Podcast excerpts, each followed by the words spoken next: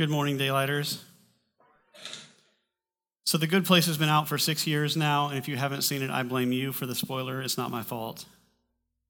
But it sort of hits this question of what, what does a milkshake mean if you have this continuous supply of milkshakes? If, if the milkshakes never run dry, you, you get to the point where you're bored of milkshakes. And it ties into this lesson that what some people have called the wisest man ever that ever lived gave us.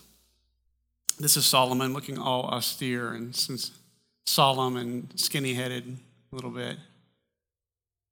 And he was, he was approached by God at one point, as the story goes, and, and God said, You can have whatever you want.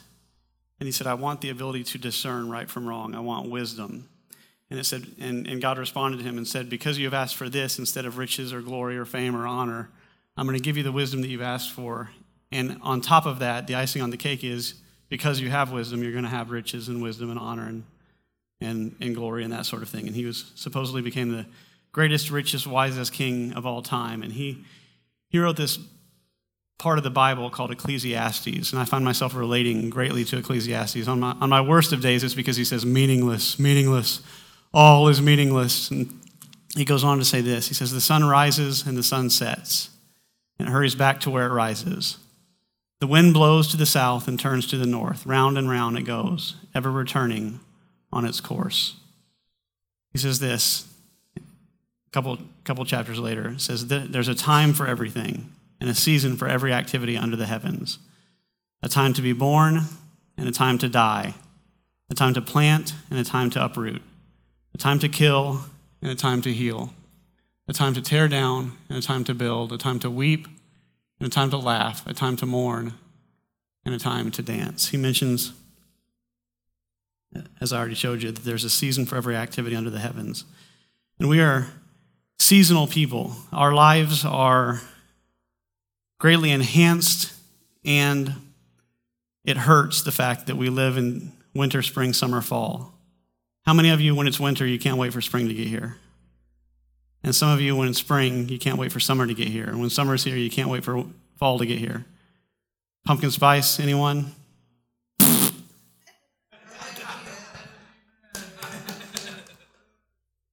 But we, we, are, we are creatures that, that live in kind of an epic sort of discontentment.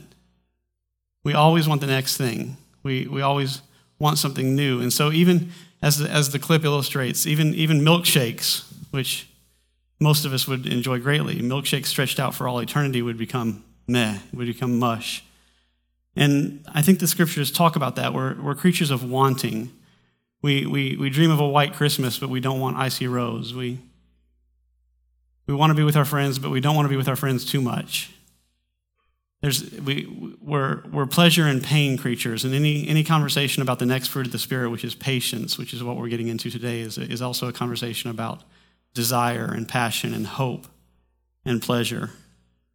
I showed you this picture about our mission trip last week, and we all drooled a little. I'm going to keep showing this picture.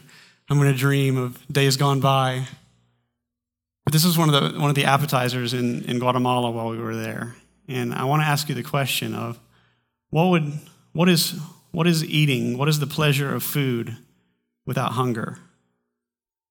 Like, don't we, don't we have to have, and, and I think it ties into some of the deepest questions of, of, of humankind on, on the concept of suffering. Why is there such suffering? And I think it ties in. and We're not going to get into that today, but would this, would this be as enjoyable as it was? Like, like when you look at that and everybody goes, oh, stop putting that in front of us. Isn't, isn't it because you're hungry? If you were already satiated, if you were already satisfied, it wouldn't do for you what it does for you when you're hungry. The, the, the pleasure of food requires some kind of hunger, which translates the pleasure of food requires some kind of suffering, some kind of pain. It's built into the system. It's circular. The wind blows to the north and it comes back to the south, and it goes in a circle. A cool drink of sweet tea, because we're in Kentucky, on a hot summer day, doesn't it requ- for, for that to be enjoyable, doesn't it require a type of discomfort? The hot summer day, the sweat. If you reverse it and you make it a hot beverage with friends on a, on a cold winter day, isn't it, isn't it the cold winter day and the aloneness contrasted to the friends that, that makes that special? It's, it's this concept that Solomon was getting at is that we, we want and we need and we find satisfaction and then we lose satisfaction and we want and we need some more. I don't, I, I, in preparing this, I couldn't figure out what the opposite of romance was. If anybody has any suggestions, don't shout them out now because that'll be chaos. But isn't, isn't romance or, or even sexuality, isn't, isn't, isn't pleasurable sex tied to anticipation and desire? Romance, what is, what is romance if there weren't some kind of separation, like, like some kind of uh, missing intimacy in our lives? The, these, these good things are always contrasted with something that we would describe as painful or suffering or maybe bad. But what I want to explore today is are they, are they actually bad, some of these things? What is, what is a vacation or laying in a hammock with a beautiful view? What is a vacation without, without work? What is a beautiful view without views that are meh or not so stellar? What is, what is beauty without ugliness? And what is, what is endurance without trial? What, even in a picture like this, when we, when we talk about climbing stairs, what is the penthouse suite without a first floor? And it ties into so much of our lives of, of why we do what we do and how we think about what we think about how we live our lives is this concept of contrast and living within the contrast. What is travel without home or music without silence and discord? We live in a world. I, I want to say that Confucianists have it right of yin and yang. There's, there's dark and light, and I'm not, I'm not espousing alternate religions or anything, except to say that there, there's, there's some truth there that we live in darkness and light. What is light without darkness? What is what is pleasure without pain? What is friendship without loneliness and aloneness? And what is having without not having? Some of us wait a long time for Super Bowl Sunday to arrive because we look forward to Sunday, Super Bowl Sunday. And for me, it's about the chips and salsa. I, I once spent most of a year logging my calories, and there's this chart of 1,800 calories, 2,200 calories, 1,700. 1583, 2400. Super Bowl Sunday, 7200. and I plan on doing that again today. But we, we, we can't wait for football season to come, or the next TV show, or my vacation, or my job to change, or my son to come home from wherever my son is, or, or whatever the thing is. We have, we, we, we're creatures of expectation, and, and, and so often we're living out there. So often we're, we're not enjoy isn't, the, isn't quite the right word. It's like savoring or relishing. So, so when you take a cheeseburger, for example, and you look forward to a cheeseburger, would a cheeseburger mean anything if your belly wasn't empty? And at some, at some point in our lives, this ties into patience, which we're going to get into, is, is learning to kind of recognize and admire and appreciate that hunger for what it is, because it leads to something great. And when we talk about something leading to something great, we're talking about hope. And so patience and hope are intimately tied together. There's this passage in Romans that says, For the sake of Christ, then I'm content with weaknesses, insults, hardships, persecutions, and calamities. For when I am weak, then I am strong. It's this idea that the moments of, like Solomon would say, the moments of death are not embracing or seed time versus harvest and so forth. That those moments are doing something in us that is important and special. And so, as we talk about the fruit of the Spirit, the fruit of the Spirit, of course, is what grows on you when you're connected to the Spirit of God. And that's, that's I've been thinking a lot about how the fruit of the Spirit reflects who God is. And I don't want to go off on a tangent here, but when we talk about love and peace and patience and kindness and so forth, we're talking about characteristics of God. And so when we connect with God and we become close to God, these characteristics start to grow in our own lives. And that's what we're talking about when we talk about the fruit of the Spirit. If you want to know what God is like, look at the fruit of the Spirit love, joy, faithfulness, goodness, kindness, and patience. Patience is the one we're talking about today.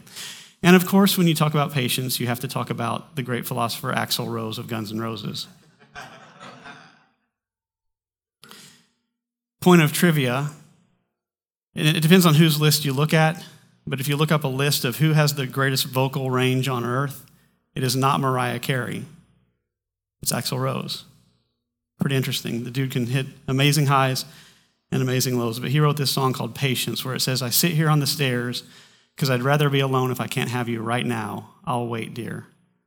Sometimes I get so tense, but I can't speed up the time. But you know, love, there's one more thing to consider. Said, Woman, take it slow, and things will be just fine. You and I'll just use a little patience. And he's talking about this baked in pleasure to knowing that pleasure is on the way. That there's, there's this place that you can occupy where you're waiting for something as opposed to having the something. The, ha- the having is diminished in the presence of the waiting. That there's that anticipation and hope is important and can be pleasurable and romantic and erotic and wonderful when you have the right perspective. And so, next time you're caught in traffic, think about the song Patience. And it's, it's interesting, the song starts with a dude whistling. There's not many songs that pull off whistling. Sitting on the dock of the bay would be one of them. But Patience is just this dude whistling. It's, it's like, it's like a, a clear concept of satisfaction. I'm just fine to wait here because I know you're on the way. And the scripture says this, this, this attitude of patience, the whistling attitude of waiting for what is good, should, should be kind of pervasive among Christians. If you're, if you're a follower of Jesus, it, it should be kind of a part of your characteristics. It says this it says, Not only the creation, but we ourselves have the first fruits of the Spirit groan inwardly as we wait eagerly for adoption as sons, the redemption of our bodies. So we're waiting for something amazing to happen. It says, For in this hope we were saved. Now, hope that is not seen is not hope. I'm sorry, hope that is seen is not hope. For who hopes for what he sees? But if we hope for what we do not see, we wait for it with patience. And so there's a difference between impatient hopelessness and patient hopefulness. And Jesus calls us to a life of patient hopefulness, of knowing that the good is going to come, that this moment will be redeemed, that our lives will be changed, our bodies will be changed. So it's not just, Jesus talked about at one point about if you have fields and wives and kids and sheep and, and cattle and so forth, if you sacrifice these things for the kingdom of God, it says, not only will you be rewarded in the next life, but you'll be rewarded in this life. And so it's not just, it's not just about the great beyond and angels on clouds. It's about knowing that this moment is not all there is, that there's a better moment on the way, and that's encompassed in the afterlife and in this life. And so I want to I want to briefly contrast the difference between patience and impatience. And I want to talk about what, what patience isn't. And so I want to show you these two pictures. And, and, and we don't know. We don't know what's in her heart or mind at this point, And we don't know what's in his heart or mind at this point. But which one do you think is existing in impatience? If you had, if you had to choose, which one seems, it seems indicative of impatience? It's okay to say something out loud. Always the man. Not what I was looking for. So, so, so, to, so to me, she looks bored. And I, I could be wrong, and this is just a stock image, so don't read too much into it. But she's, she's waiting for something to happen, whereas to me, this person is in the moment. And for all I know, he's dropped his watch. I am not, I'm not saying that's for, for sure what's occurring. But he's, he's admiring his surroundings. And, and there's, a, there's a difference between always thinking about the next thing and being so dissatisfied with right now and being in the moment and being satisfied right now. And it's closely linked to patience. And so, so impatience is always looking for the next thing, it's bored, it's elsewhere, it's not present, whereas patience is vibrant and alive and present. Impatience is directly related to control. This is where you start to rub people a little bit wrong. See, each of us has been handled a joystick in life, a, a game controller, so to speak, and, and the knobs on the game controller and the buttons. We, we, we turn the knobs and we hit the buttons and we expect everything around us to do the changing, whereas the reality is the controller controls us, and that's all. You hit the knob and I don't know, your leg moves or your arm moves or your voice speaks, and that's what you have control over.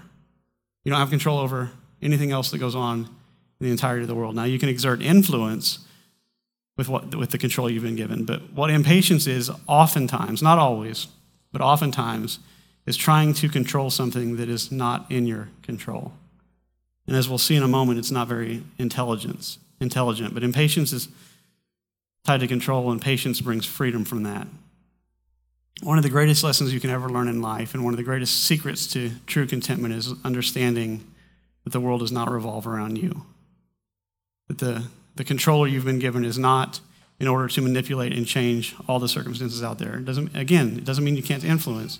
It doesn't mean you're not, you're not controlling that. You're only controlling yourself. There's a, one of the most famous prayers on earth that's used in 12 step programs globally. Anybody know what it's called? The serenity prayer. God grant me the serenity to accept the things I cannot change, the courage to change the things I can, and the wisdom to know the difference. And it's, it's attributed to this German theologian, Reinhold Niebuhr. Niebuhr, I don't know how to pronounce his name. He actually acquired it from a friend of his who wrote it in his journal much, much earlier, but he, he put it in his current, current form in a sermon. And he continued it by saying this He said, Living, which living should have an extra I in it, but I can't control that at this point. It's out of my control. And so I'm just going to let it slide and try to remain serene. Living one day at a time, enjoying one moment at a time, taking this world as it is and not as I would have it, trusting that you will make all things right if I surrender to your will. Serenity is found not in fixing the circumstances around you and controlling everyone else, controlling the traffic and controlling when your when your food arrives at the table and how hot or cold it is and all the things that we want to control. Super Bowl Sunday arriving in just the time I want it to arrive. There's, there's no speeding up time. There's no manipulating and controlling people. There's, there's just this. There's just the serenity of accepting accepting what you can control. And it doesn't, again, it doesn't mean you don't control things. It just means you accept and find serenity in what you can and cannot control. And so it's, impatience is, is deeply tied to discontentment. If you're, if you're trying to hurry things up or trying to arrive at the next thing or, or looking forward to the thing and, and your current situation is finding is suffering because of it, a lot of it is because of discontentment. Whereas patience is quite content. And as a pastor, as a, as a preacher, you kind of you kind of need to paint a picture of what is ideal. And so what I'm about to say, I want to make sure it's very clear that I haven't attained what I'm about to describe. What the scriptures seem to indicate and what the life of Jesus seems to indicate is that as you press in with God, as you get closer to God and you start to understand God more, you start to absorb God, be closer to the Spirit of God, and the Spirit of God fills you and changes you, that the need for contentment starts to shrink. The, the things you have to have in order to be content, the Gospels would describe as becoming smaller and smaller. I have a good friend who described it in one word recently, and it's presence. The presence of God. You start to crave and hunger for the presence of God. When you've touched the Almighty, that's what you want more of. That's what you desire. And there's nothing that will ever, ever come close to satisfying like that will. The scriptures say this In your presence there is fullness of joy. At your right hand are pleasures forevermore.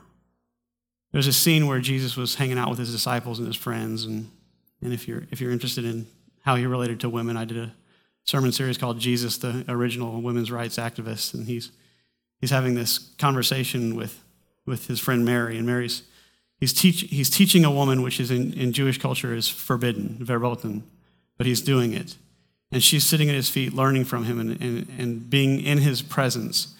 And her sister, Martha, who is very impatient, is kind of tripped out because why isn't Mary helping me around the house? She's preparing this meal for all the disciples. All these people have come. She's trying to keep the house clean. She's trying to keep things in order. She's, and Jesus says this He says, Martha, Martha, which is just so kind of condescending, it feels like, or, or putting her in her place, doesn't it? It says, Martha, Martha, you are worried and upset about many things, but few things are needed, or indeed, only one. Mary has chosen what is better, and it will not be taken away from her. And so it, it shows this, this word presence. It's you have a chance to sit at the feet of Jesus. You have a chance to be with Jesus, to be close to Jesus to connect with the Almighty through Jesus. That's the one thing. That's the important thing in life. And so, on a deeper level, if you're caught in traffic, Has God's presence gone somewhere else? On a deeper level, your food's not being prepared as snappy as you'd like it. The, the server hasn't shown up with your drinks as quickly as you'd like.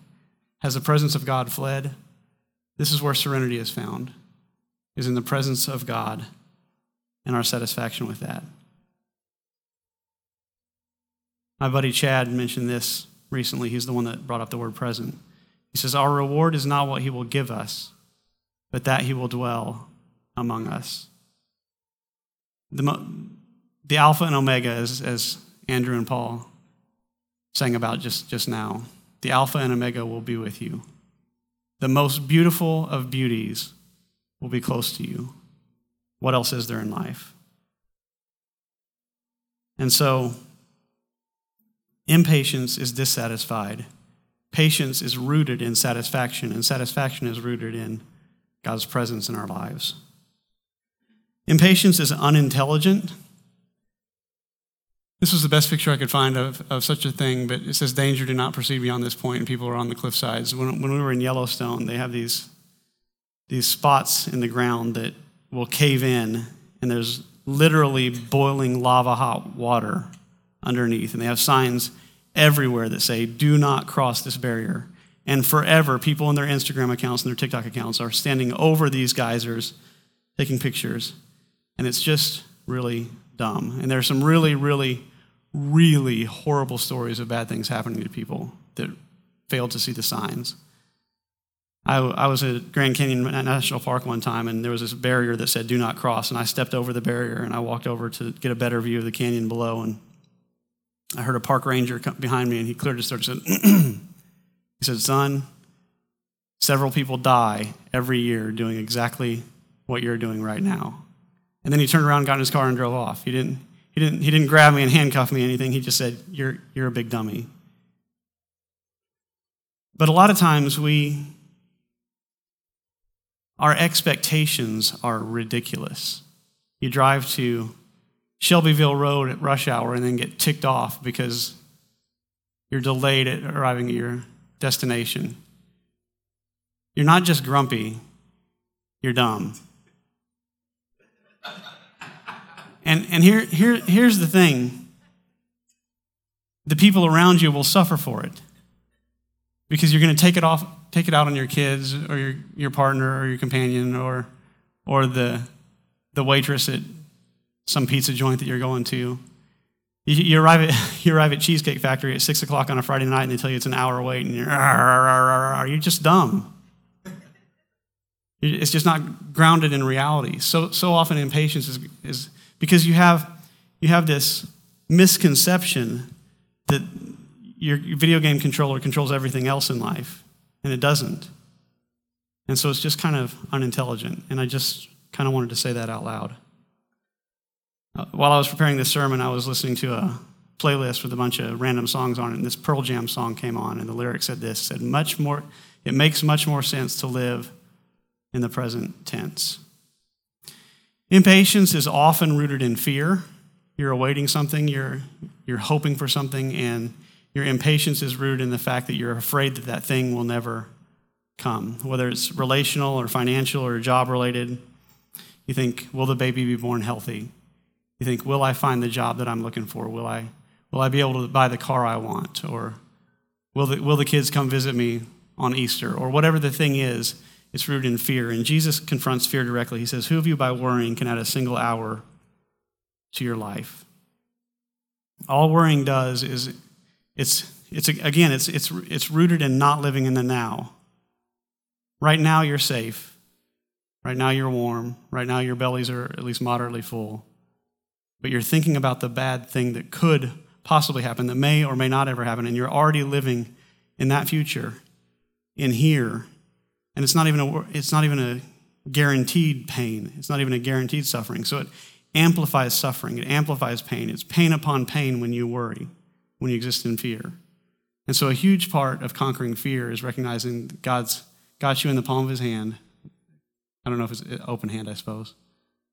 He's got you in the palm of his hand and everything is going to be okay. The job may not, may not turn out the way you want, but everything is going to be okay. And there's no sense in living in a world right now where everything is not okay because you're afraid that that day will come when everything is not okay. And now you're just doubling up the not okayness in your life. Patience is intimately tied to everything is going to be okay. And that's kind of the gospel message is that Jesus came to set things straight, set things right, and everything is going to be okay. I, I clearly had a whole lot of thoughts about patience this week, and I'm, I'm going to keep going. Impatience robs you, whereas patience supplies you.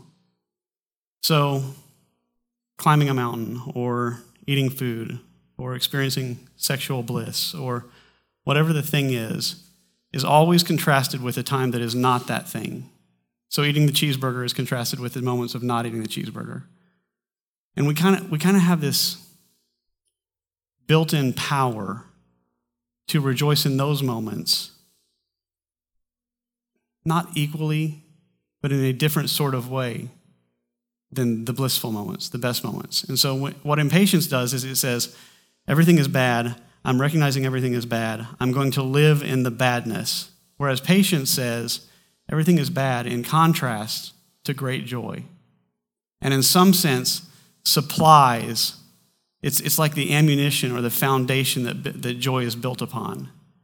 And I, I know we're getting kind of wackadoo here, but but it, it robs you of all those moments that you don't have the thing you want. The circumstances aren't lining up the way you want them to be. There's a way to exist in those moments that is hopeful and tied to and connected to the good moments.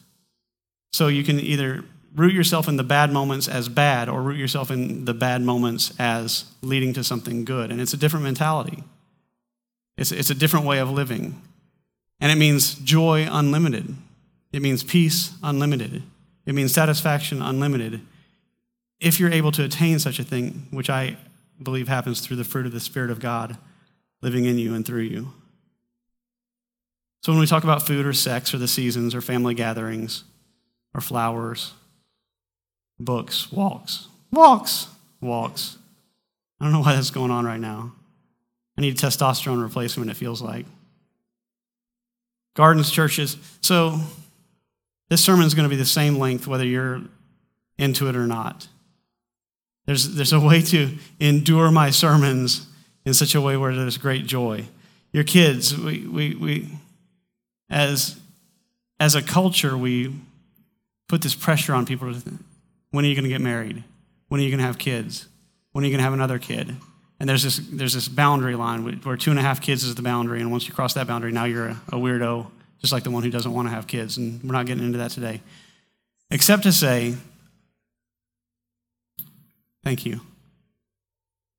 Except to say that we have this idea that I can't wait to get married, or I can't wait for the romantic relationship, or I can't wait for this or that. And then when a person gets married, I can't wait to have my first child.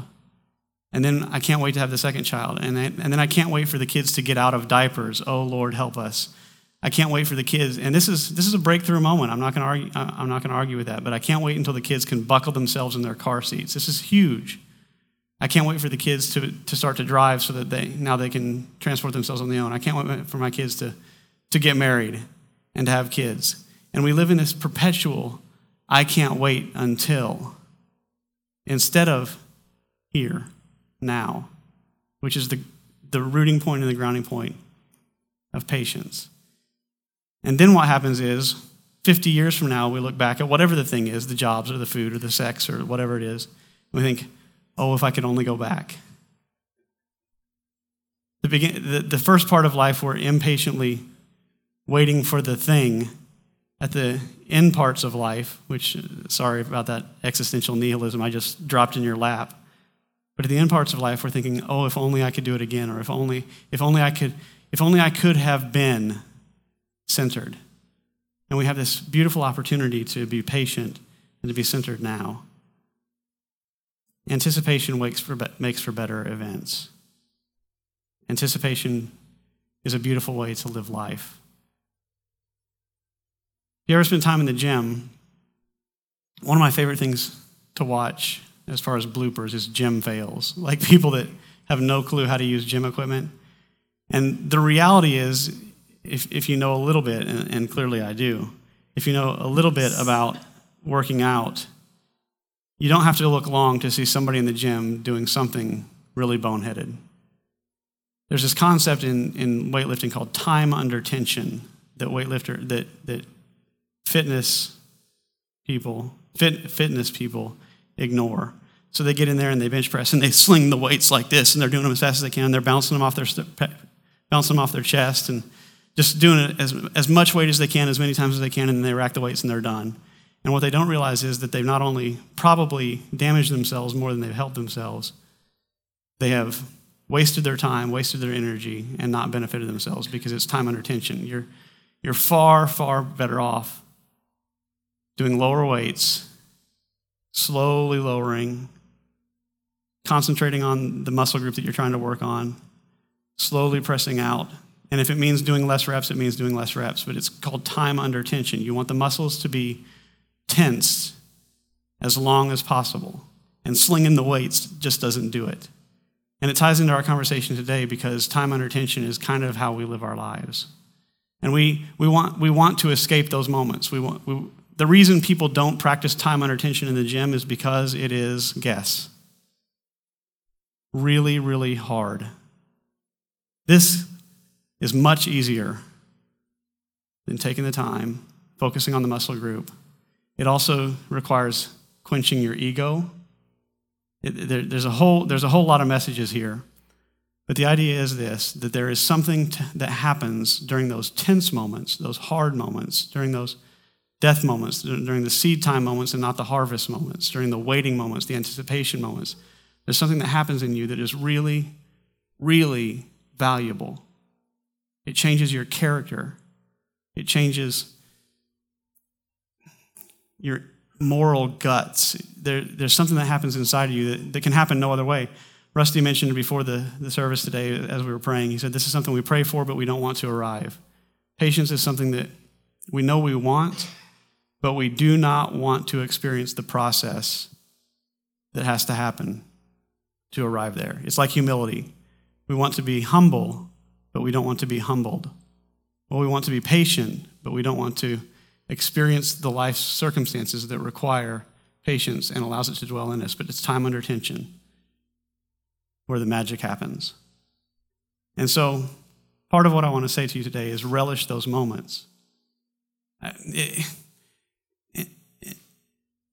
I don't, I don't want to say that you shouldn't buck against injustice or buck against suffering or buck against poverty or buck against pain. I'm, I'm saying you should do those things, but I'm saying you do them differently. I'm saying you exist in those moments. Like in Romans 5, it says this it says, Suffering produces endurance, and endurance produces character, and character produces hope.